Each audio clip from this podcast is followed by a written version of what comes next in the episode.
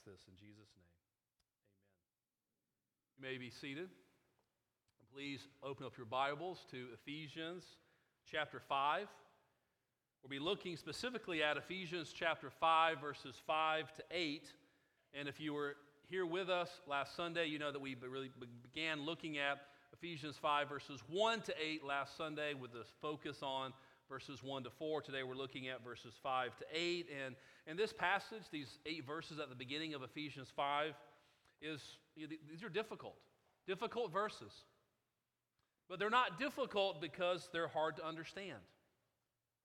You know, they're actually quite clear and therefore fairly simple to understand. The difficulty is that they're so convicting and challenging and sobering and even countercultural today in 2023 if we take these words of Holy Scripture seriously, and friends, we must take them seriously because they are absolutely true. It's the Word of God, it's absolutely true. They're given to us in love for our good. Now, I want to quickly give a little bit of a review of what we covered last week because it's going to be so um, relevant to the context of the verses today that, that the, the verses 1 to 4 in Ephesians 5 call us to walk in love and to walk in purity. You know, they call us to, to walk in love, that Paul calls us to imitate God as beloved children and walk in love. To walk in love, to, to love our brothers and sisters in Christ, to if you look to your left and your right, to love the people who are here in this room. To love the ones in this room with, with self giving, self sacrificing, costly love in our actions and in our words. In our acts and our words that are expressed in the innumerable, simple, common, ordinary, everyday, and at times mundane, and yet very real moments in our daily lives that Paul calls us to, to walk in love in Ephesians 5, verses 1 and 2. Second, he calls us to walk in purity. And he has in mind two areas of purity for the Christian purity in our sex lives and desires, and purity in our speech. So we see him, this call for purity in our, in our sexual lives and desires in verse 3 of Ephesians 5. But sexual immorality and all impurity or covetousness must not even be named among you as is proper among saints. And so we said this last week that that phrase, sexual morality and all impurity, includes the full array of sexual sins which lie outside of sexual intimacy between a husband and a wife in the boundaries of a loving marriage. And it includes premarital sex, adultery, pornography, sexual abuse, homosexuality, masturbation. It includes heterosexual sins, homosexual sins. And then we see in verse 3 that Paul also mentions covetousness.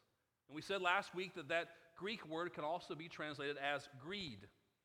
And so, covetousness or greed in this context means that Paul's referring to a, a sinful sexual desire for someone or something that to which one has no right. A desire for that which is wrong to desire. Meaning that Christians are not to act on or even desire that which lies outside of sexual intimacy between a husband and a wife within the boundaries of, a loving marriage. That our sinful actions and even our sinful desires and inclinations are to be repented of, fought against. The Puritans would say mortified or put to death. And that includes sinful actions and sinful sexual desires that are heterosexual and homosexual in nature. And as Paul says, they, they must not even be named among you. Or as another translation puts it, there must not even be a hint of these sinful actions or desires among followers of Jesus. This is the, the call to purity in our sexual lives. But then in Ephesians 5 4, Paul calls us to purity in our speech. He says, Let there be no filthiness or foolish talk, nor crude joking, which are out of place, but instead let there be thanksgiving. In other words, locker room jokes, naughty humor, off color jokes are, are out of place for the Christian. They literally do not fit the Christian any longer. Paul says that we're, we're not to commit sexual sin. We must not even be named among us. We're not to tolerate sinful sexual desires in our hearts and our minds, and we are to avoid thinking and talking and, and joking and laughing about sexually immoral, impure, filthy, foolish, crude things and activities. So, all of this is some of what we covered in last week's sermon. And I concluded last week with reminding us all of what we read in 1 John chapter 1 verse 9, which was at the heart of our call to confession today. It's an incredible promise. If we confess our sins, that God is faithful and just to forgive us our sins and to cleanse us from all, not some, not most, but all unrighteousness, including our sexual sins, including our sexual unrighteousness.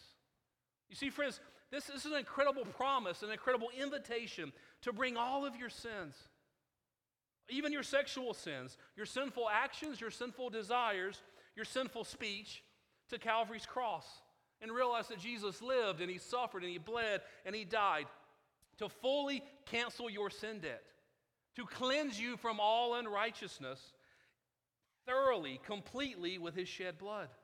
It's an invitation, it's a call to, to confess your sin, to repent of it, to turn away from it, to, to flee the temptation, to, to make the decision that today you're done with that.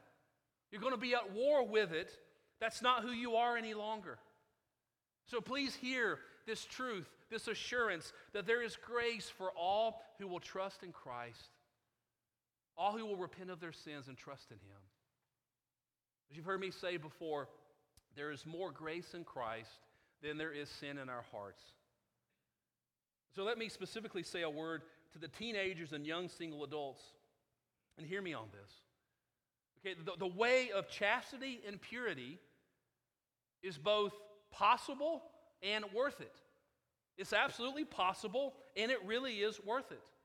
That it's possible and worth it to fight against sexual sin and sinful desires with all of your Holy Spirit enabled, with all of your intentionally prioritized, all of your consciously earnest, all of your prayerful effort, even in the face of the pressures you feel inwardly, physically, bodily, even with the peer pressure the cultural pressure to, to not be approved, to not miss out, and even with the social costs that, that holding on to and pursuing purity and obedience may result in. You see, sin is never ultimately worth it. And that's true. But our fight against sin, our pursuit of purity, is always worth it. And it's possible through the Spirit's enabling power in our union with Christ. Now, all of this brings us to our text today. And in many ways, uh, our text today is, is a harder text than even last week. Our text today has many warnings, especially a sober warning for all who refuse to repent of, to turn away from, and to fight against their sexual sins and their desires. And so we'd be wise to heed these warnings that are given to us in love for our good. And so, just like last Sunday, I'm going to read all of Ephesians 5, verses 1 to 8 to kind of remind us of this context, but I want to focus on verses 5 to 8 in the sermon. So, here now, God's holy, inspired, inerrant, infallible, life giving word. I'll begin reading in Ephesians 5, verse 1. Therefore, be imitators of God as beloved children, and walk in love, as Christ loved us and gave himself up for us, a fragrant offering and sacrifice to God. But sexual immorality and all impurity or covetousness, must not even be named among you, as is proper among saints. Let there be no filthiness, no foolish talk, nor crude joking, which are out of place, but instead let there be thanksgiving. For you may be sure of this, that everyone who is sexually immoral or impure, or who is covetous, that is, an idolater, has no inheritance in the kingdom of Christ and God. Let no one deceive you with empty words. For because of these things, the wrath of God comes upon the sons of disobedience. Therefore, do not become partners with them.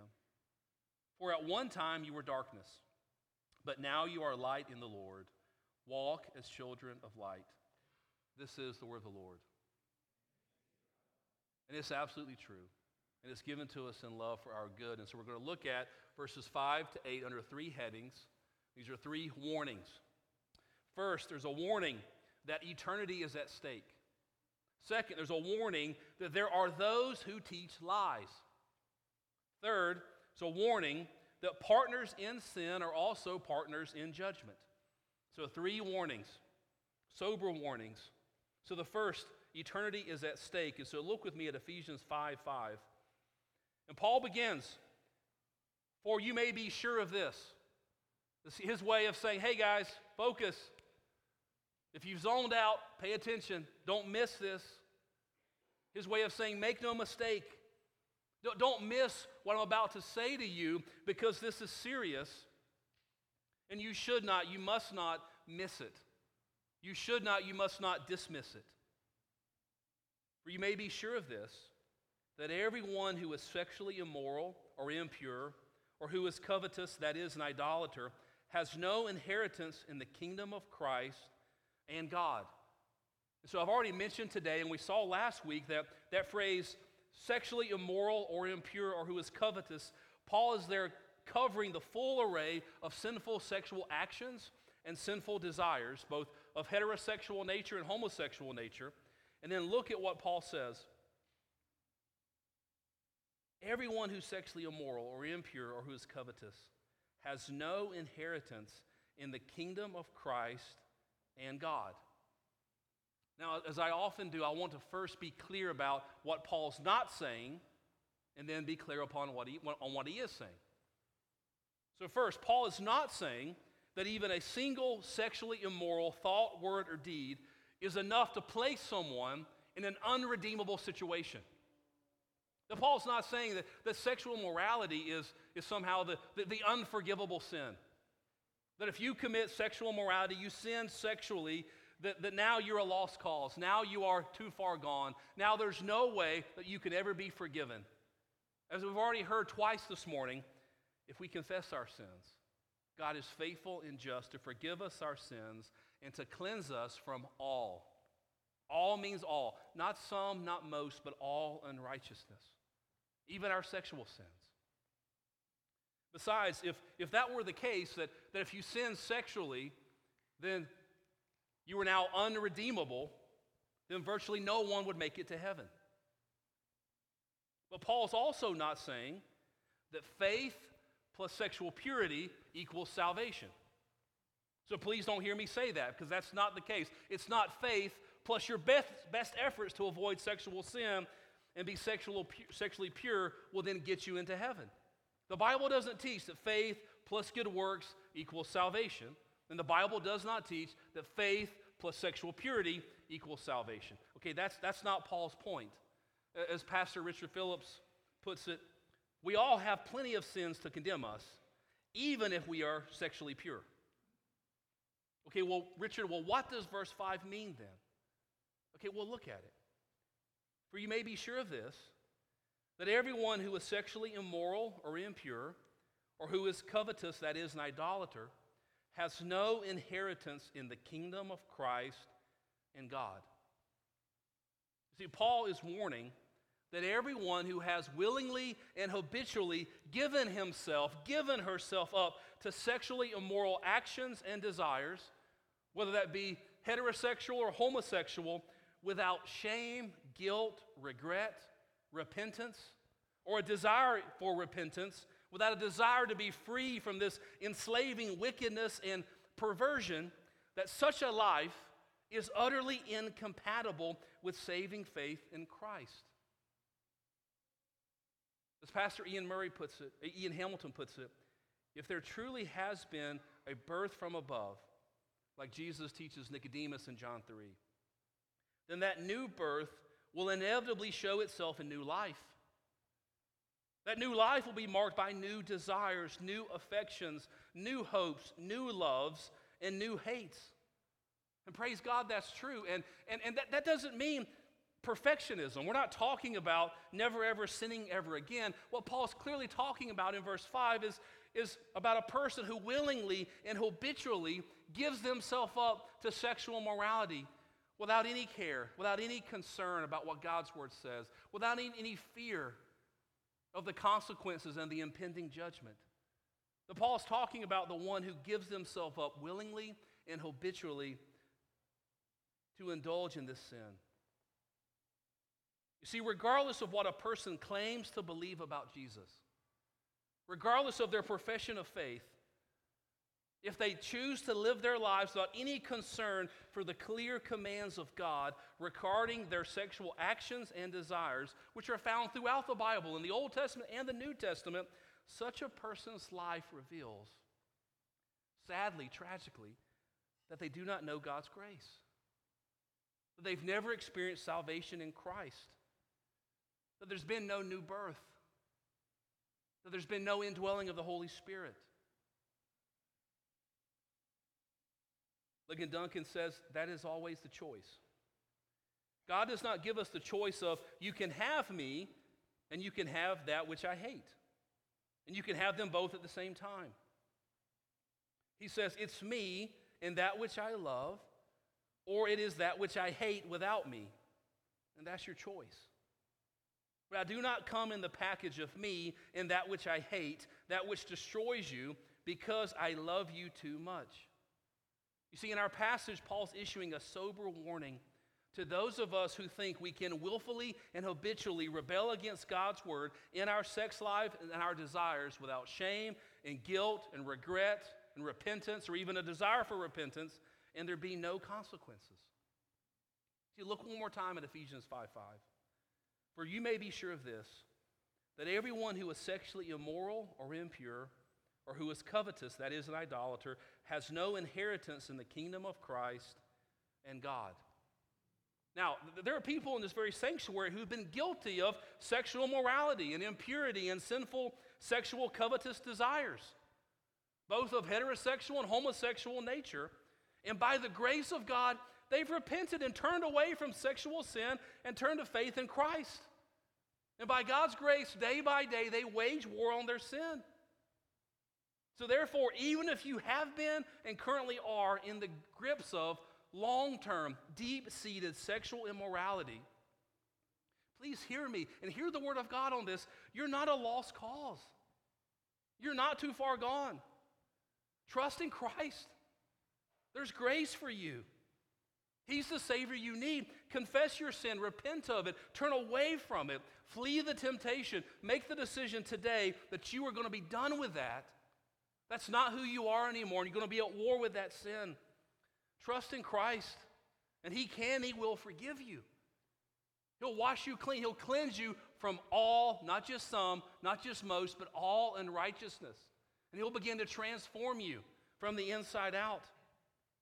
You see, there is grace for all who will repent of their, repent of their sin and turn in faith to Christ. There really is more grace in Christ than there is sin in our hearts listen to a, a passage that's very similar to our Ephesians 5 passage. It's 1 Corinthians 6, verses 9 to 11. Do not be deceived, neither the sexually immoral, nor idolaters, nor adulterers, nor men who practice homosexuality, nor thieves, nor the greedy, nor drunkards, nor revilers, nor swindlers will inherit the kingdom of God. Verse 11, and such were some of you. Do you hear that? He's speaking to this church and says, Such were some of you. But he says that that's, that's not who you are now. You see, even if you have been and even are in, in the grips of long term, deep seated sexual sin, I hope you see there's hope for you. There's hope for you. Such were some of you. But you were washed, sanctified, justified pardon of all your sin, even your sexual sin, and made righteous in God's sight because of Jesus' righteousness imputed to you and received by faith alone. So, hear me on this, friends. This can be your story too. And praise God. But heed Paul's warning eternity is at stake. The second warning is that there are those who teach lies. Look at verse 6.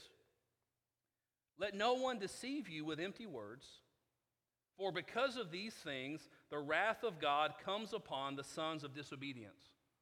And so, first, I want to talk about empty words, what that means, then we'll talk about God's wrath.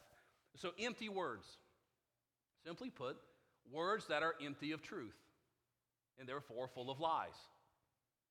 Empty words. Words that are perhaps half truths and therefore whole lies. Empty words. Then there's God's wrath.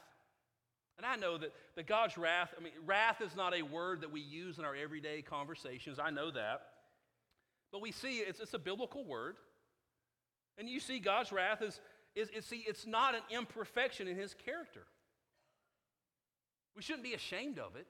It's not an imperfection in God. God doesn't have flaws. That God's wrath is a byproduct of his perfect holiness. There are two quotes I want to share with you. The first is from John Stott. He says, God's wrath is his personal, righteous, constant hostility to evil, his settled refusal to compromise with it, and his resolve instead to condemn it. A perfect God would never compromise with evil. Sinclair Ferguson says, Wrath is the settled hostility of God's holy will towards everything that rebels against him. God does not fly off the handle as we do in a fit of rage. That's not what his wrath is like. No, the terrible element in God's wrath is that besides being perfectly controlled, it is totally concentrated, absolutely just, and completely holy. You see, friends, the alternative to our holy God displaying wrath towards sin would be for God to turn a blind eye to sin and evil and wickedness. And I think we can all agree that ignoring or intentionally overlooking or winking at evil and wickedness and sin and perversion, that would not be an improvement in God. That's an imperfection in God's character. And so look again at verse 6. Let no one deceive you with empty words. For because of these things, the wrath of God comes upon the sons of disobedience. Empty words. Words that are empty of truth, full of lies. You see, anyone who downplays the seriousness of unrepentant and habitual sexual immorality in our actions and even our desires is attempting to deceive you with empty words. And our Western world is eaten up with such empty words when it comes to human sexuality. You know, these empty words, empty of truth and full of lies, are, are the cultural and societal air that we breathe and that our children breathe and watch and listen to. And the aim of these empty words is deception. And to deceitfully condition us to, to question, to ignore, to reject what God's word plainly teaches all throughout, from Genesis to Revelation, but really pointedly in passages like Ephesians 5. To deceive us into questioning and ignoring and rejecting the truths the church has always universally believed until very, very recently. See, anytime anyone tries to tell us, you know, we need to, we need to reconsider. We need to rethink. We need to relearn what we think about a biblical sexual ethic. Those are empty words. You see, let no one deceive you with empty words which insist that the church has gotten human sexuality all wrong for the past 2,000 years. And if we do not reconsider what we believe about sexual morality and sexual desires, then we'll end up on the wrong side of history. See, anyone who says we need to rethink, redefine, relearn, they're trying to deceive you. One pastor and scholar who's written some helpful books on this crucial topic is our missions conference speaker, Dr. Carl Trueman, professor at Grove City College. And in, in 2012, so a decade ago, he, he said the following a decade ago. We have a hard choice to make in the next decade. You really do kid only yourselves if you think you can be an Orthodox Christian and be at the same time cool enough and hip enough to cut it in the wider world. Now, some of us have the benefit of not being cool or hip at all, and so this becomes, you know, that's not a, that's not a struggle that some of us have. Frankly, in a couple of years, it will not matter how much urban ink you sport. I think that's tattoos. How much fair trade coffee you drink, how many craft brews you can name, how much urban gibberish you can spout, how many art house movies you can find that Redeemer figure in, and how much money you divert from gospel preaching to social justice, maintaining biblical sexual ethics will be the equivalent in our culture of being a white supremacist. Now, what he said a decade ago is that maintaining, there will be a time, he said not in the not too distant future, a decade ago, that maintaining biblical sexual ethics will be viewed as cruel and oppressive, wicked. Thinking that, that, that sex is for one man and one woman in a lifelong marriage would be wicked and cruel and oppressive, would be unthinkable for many, if not most, in our society. And when I first heard this a decade ago, you know what I thought? I thought, man, this old professor, he's all riled up, exaggerating, hyperbole. He was right. Now, there's a couple of books that he's written recently that I would recommend to you. One is called The Rise and Triumph of the Modern Self. It's a big book, it's more academic in nature. Um, but then he also wrote a shorter book, uh, a more popular level book of the same material, more like for someone like me, titled Strange New World. And I recommend you either Rise and Triumph of the Modern Self or Strange New World or both and compare them. But I want to read to you really an extended quote from what he said in, in Strange New World. He writes, and I think this is helpful because it helps us understand really the, the, the overarching message of these empty words, these, these deceptive words that are coming at us, that are the, the cultural, societal air that we and our children and our grandchildren breathe. He says, in short, the modern self is one where authenticity is achieved by acting outwardly in accordance with one's inner, inward feelings. Many of us are indeed particularly disturbed by the radical changes in society's sexual norms over recent decades, and even more so by the rise of the transgender movement. It's my belief, however, that these elements of what we call the sexual revolution are actually symptoms of this wider turn to expressive individualism in the West. Expressive individualism, this, this this, this belief that I must act on, act out on my inward feelings no matter what they are. That I must not let anyone or anything, I must not let my family or society, or certainly not God's word, tell me what's proper for me to do and to believe and to act out on. That I must be true to myself at all costs, regardless of what anyone else thinks, and, and most certainly regardless of what the Bible says. He goes on, yet it would be a mistake to see the sexual revolution merely in terms of a loosening of moral boundaries. It is that, but he said it's not just that. To include more forms of sexual expression. What marks the modern sexual revolution out as distinctive is the way it has normalized sexual phenomena such as homosexuality and promiscuity and even come to celebrate them. That it's not merely to loosen or to expand sexual moral boundaries, but to move all the way to where everyone must celebrate all forms of sexual morality and impurity and perversion.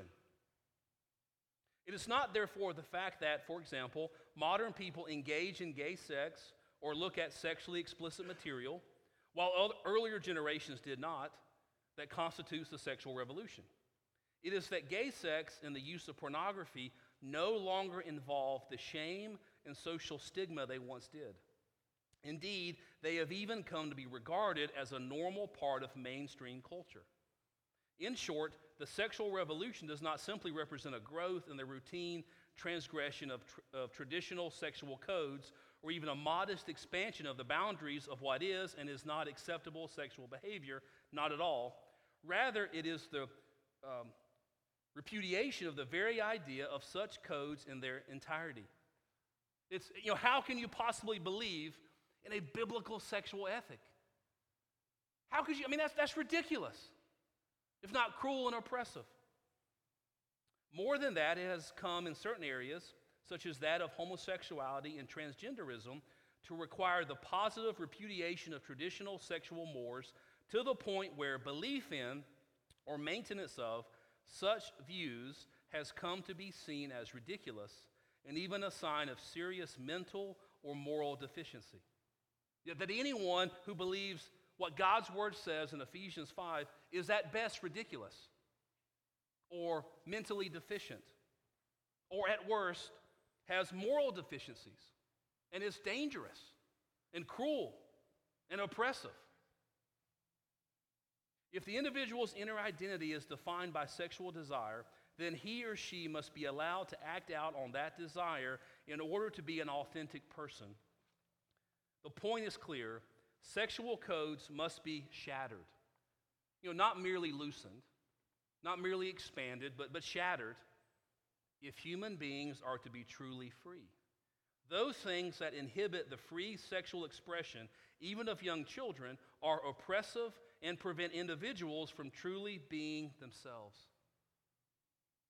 Now, can't you see what, what has been and is happening in our world? Paul says, Let no one deceive you with empty words, with words that are empty of truth and full of lies. But tragically, sadly, many have been deceived and are being deceived, even inside the church, even behind pulpits. That many pastors, churches, even entire denominations are so afraid of being viewed as ridiculous or foolish or even as dangerous and cruel and oppressive that they've made the conscious decision to cower before the world and either reject the clear teaching of God's word regarding sexual morality or to try to soften and to mute it in the name of winsomeness. Now, now being winsome is wonderful. But the problem is that, that these folks who are compromising and cowering before the world, that they believe the lie, the empty words that if we are nice enough and winsome enough, then our neighbors will like us. And if they like us and we don't offend them, we're careful not to offend them with the truth of God's word, then maybe, just maybe, they'll attend our church. And so if we're preaching through Ephesians, we just kind of skip over Ephesians 5 to 8. Or we apologize for it as if we need to be ashamed of God's word. You see, brothers and sisters, I, I don't enjoy preaching texts like this. I don't enjoy preaching sermons like this. This is work. It's never my desire or my intention to be offensive to anyone in my preaching. I don't want to be a stumbling block to any sinner coming to faith in Christ. I'll confess, I want you to come back week after week after week and, and to hear God's word proclaimed. That's what I want. However, God's word is often offensive and even foolish to us before we see our sin for what it is. It's often offensive and foolish before we see Christ for who he is, before we come to trust in, in Christ and his finished work in his life, death, and resurrection on our behalf. As Paul puts it in 1 Corinthians 1 23 and 24, but we preach Christ crucified, a stumbling block to Jews and folly to Gentiles. But to those who are called, both Jews and Greeks, Christ, the power of God and the wisdom of God. Let no one deceive you with empty words, words that are empty of truth full of lies. Let no one deceive you with half truths. Half truths in the name of winsomeness, in the name of missional living. Words that say things like this God is, is too kind and too loving to condemn anyone to hell because of an unrepentant lifestyle of sexual morality. I mean, come on, Richard, no one is perfect. You know, God, surely God grades on a curve. I mean, as long as your good deeds outweigh your bad deeds, you're, you're fine. You see, friends, it, it's not loving to tell someone, it's not loving to tell someone, go ahead and just do what you want in the bedroom. It's not loving to say, go ahead and, and be your authentic self and indulge in sexual morality and adultery and premarital sex and homosexuality and pornography. It's just, it's totally fine. There's no danger. There's no condemnation, there's no judgment, there's no wrath to come for those who are defiant in their unrepentance. It's not loving to say, This is no big deal. This is not a big deal to God. That's not loving. You know what loving is? It's telling people the truth. It's loving to tell them what Paul writes in Ephesians 5, verses 5 and 6. For you may be sure of this that everyone who is sexually immoral or impure, or who is covetous, that is, an idolater, has no inheritance in the kingdom of Christ and God. Let no one deceive you with empty words, for because of these things the wrath of God comes upon the sons of disobedience. See, this is the truth. This is an invitation for anyone who will come to come to Christ, to repent, to confess our sins, for God is faithful and just to forgive us our sins and cleanse us from all unrighteousness. So there's a warning that eternity is at stake. There's a warning that there are those who teach lies. Thirdly, there's a warning that partners in sin are also partners in judgment. In verse 7, Paul writes, Therefore, do not become partners with them.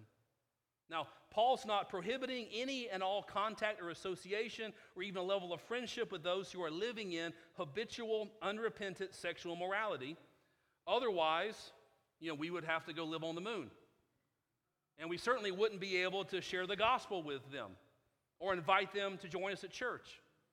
And so, I mean, no mistake. I mean, sinners of all types and stripes are welcome to come and to hear God's word preached to them. Right? All are welcome. All are invited to come, to trust in Christ, turn from their sin, walk in newness of life. As we say every week, to whosoever, whoever will come, this church open wide her doors, and we mean that. Okay, Richard, but if Paul's not prohibiting any and all contact or association with those living in habitual, unrepentant sexual morality, then what's that warning in verse 7? Well, Paul's warning against participating with them in their sin. See, that's the danger. The warning is be on your guard and be honest about where you are. Be honest about your own sin. Be honest about where you're vulnerable. Don't let the way that sexually immoral friends, neighbors, coworkers live draw you into their sin. Don't let their sin influence the way you live. See, Paul's point is that if you partner with them in their unrepentant, habitual sin, then you will partner with them in the judgment that awaits. And if their sin is influencing the way you live, then hear me on this. You're not the one to minister to them. You, know, you should pray for them. You pray for God to send someone to them, but do not become partners with them in their sin. And don't let their sin change your convictions about the clear truth of God's Word. Hear me on that, friends. Parents, grandparents, do not let your children sin. Don't let it call you to rethink, relearn, reevaluate God's clear teaching in His Word about a biblical sexual ethic. I know that's impossibly hard. So come talk to us. I want to talk to you about this, but, but don't, the, the answer is not, the answer is not to rethink what the Bible clearly says. You see, we are to be salt and light to a dark world, and the light of our lives the light of the gospel is supposed to invade the darkness. But that only happens if we're living or walking as children of light. So look at verses 7 and 8. Therefore, do not become partners with them, for at one time you were darkness, but now you are light in the Lord. Walk as children of light. And notice what Paul says. For at one time you were darkness. He doesn't say we were at one time merely living in darkness that one time the darkness was all about us. He says, no, we were darkness. Sinclair Ferguson says, we not only lived in darkness, we were darkness. The darkness was within and was therefore inescapably part of our being. We lived in it, it lived in us. We could not see in or beyond the darkness until, until the light of the glory of God in Christ shone in our hearts. That's from 2 Corinthians 4 6. For God, who said, Let light shine out of darkness, has shone in our hearts to give the light of the knowledge of the glory of God in the face of Jesus Christ. So look one more time at verses 7 and 8. Therefore, do not become partners with them. For at one time you were darkness, but now you are light in the Lord. Walk as children of light. See, Paul, he goes back to what he's been repeating since the beginning of chapter 4. You were this but that's not who you are now. So be who you are. You were darkness, but then God saved you by his grace in Christ. And you're now light in the Lord. So if you're here this morning and you're not yet a follower of Christ, please know I'm so glad you're here. I would love to tell you my story of becoming a Christian as a young adult. I would love to hear your story. I'd love to hear your reaction to this sermon, even this sermon. Let's, let's talk about it. I'd love to do that. But here's the invitation if you are tired of the darkness, And if you're honest, and I hope you'll be honest, and you say, listen, this is the, the, the darkness is so much darker than you know. I'm tired of it. If you want to be saved, you want to be forgiven, you want to be cleansed of all unrighteousness, come to Christ. He's the Savior you need.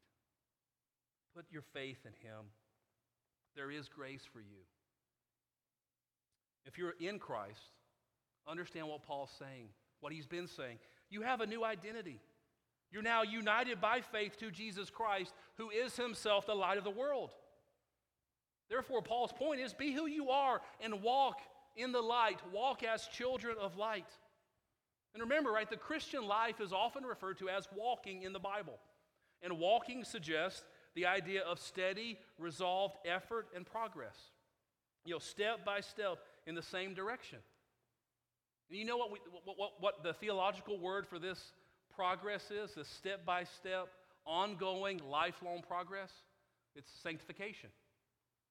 The Shorter Catechism, question 35, gives us a wonderful definition of what is sanctification. And that is sanctification is a work of God's free grace. It's not a singular act, it's not a one time thing, it's an ongoing, every day, every week, every month, ongoing work of God's free grace, whereby we are renewed in the whole man after the image of God and are enabled more and more to die unto sin and live unto righteousness. A Christian sanctification is an ongoing work of God's free grace, which involves a lifetime of steady, purposeful, intentional, Holy Spirit enabled walking in the light.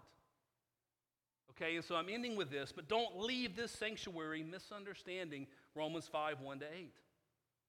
Paul's point is not that faith plus sexual purity equals salvation. And Paul's point is that if you commit one sexual sin, then you're suddenly unredeemable, unsavable by God in Christ. That's not the point. Paul's point is one, it's an invitation.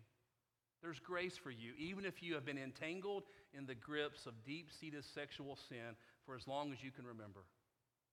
There's grace for you. Come to Christ. But his point is also, dear Christian, be who you are. See, he's calling you, he's calling me, he's calling all who profess to be Christians to walk in a manner worthy of our calling, to pursue spiritual growth and maturity, to no longer be children tossed to and fro by the waves and carried about by every wind of doctrine, by human cunning, by craftiness in deceitful schemes. He's calling us to no longer live as the Gentiles do. That's who we were, that's not who we are. He's calling us to no longer walk as we once did in the futility of our minds. He's calling us to put off the old self, to put on the new self, created after the likeness of God in true righteousness and holiness. He's calling us to be imitators of God as beloved children, not to, to try hard to imitate God and to be good so that maybe God would love us one day, but because God has already loved us in Christ, because He's already set His electing, saving love on us. He's already adopted us into his family as children. Be imitators of God as beloved children. He's calling us to walk in love, to walk in sexual purity, to walk in purity of speech, to walk as children of light. Simply put, to be who we are now in Christ. What Paul's telling us over and over again is that that's possible and that it's worth it. He's going to continue developing this theme in the passages that are to come in Ephesians 5. Amen. Amen. Let's pray. Father, we thank you for your word. We thank you that it's absolutely true, that it's given to us in love for our good. Thank you for these warnings. Please write them upon our hearts. May we heed them. May we trust that they are true. May we never forget that if we confess our sins, you're faithful and just to forgive us our sins and to cleanse us from all, not just some, not just most, but all unrighteousness. Lord, we love you. We thank you for your word. We thank you for Christ. We thank you for the indwelling Holy Spirit. We ask this in Jesus' name.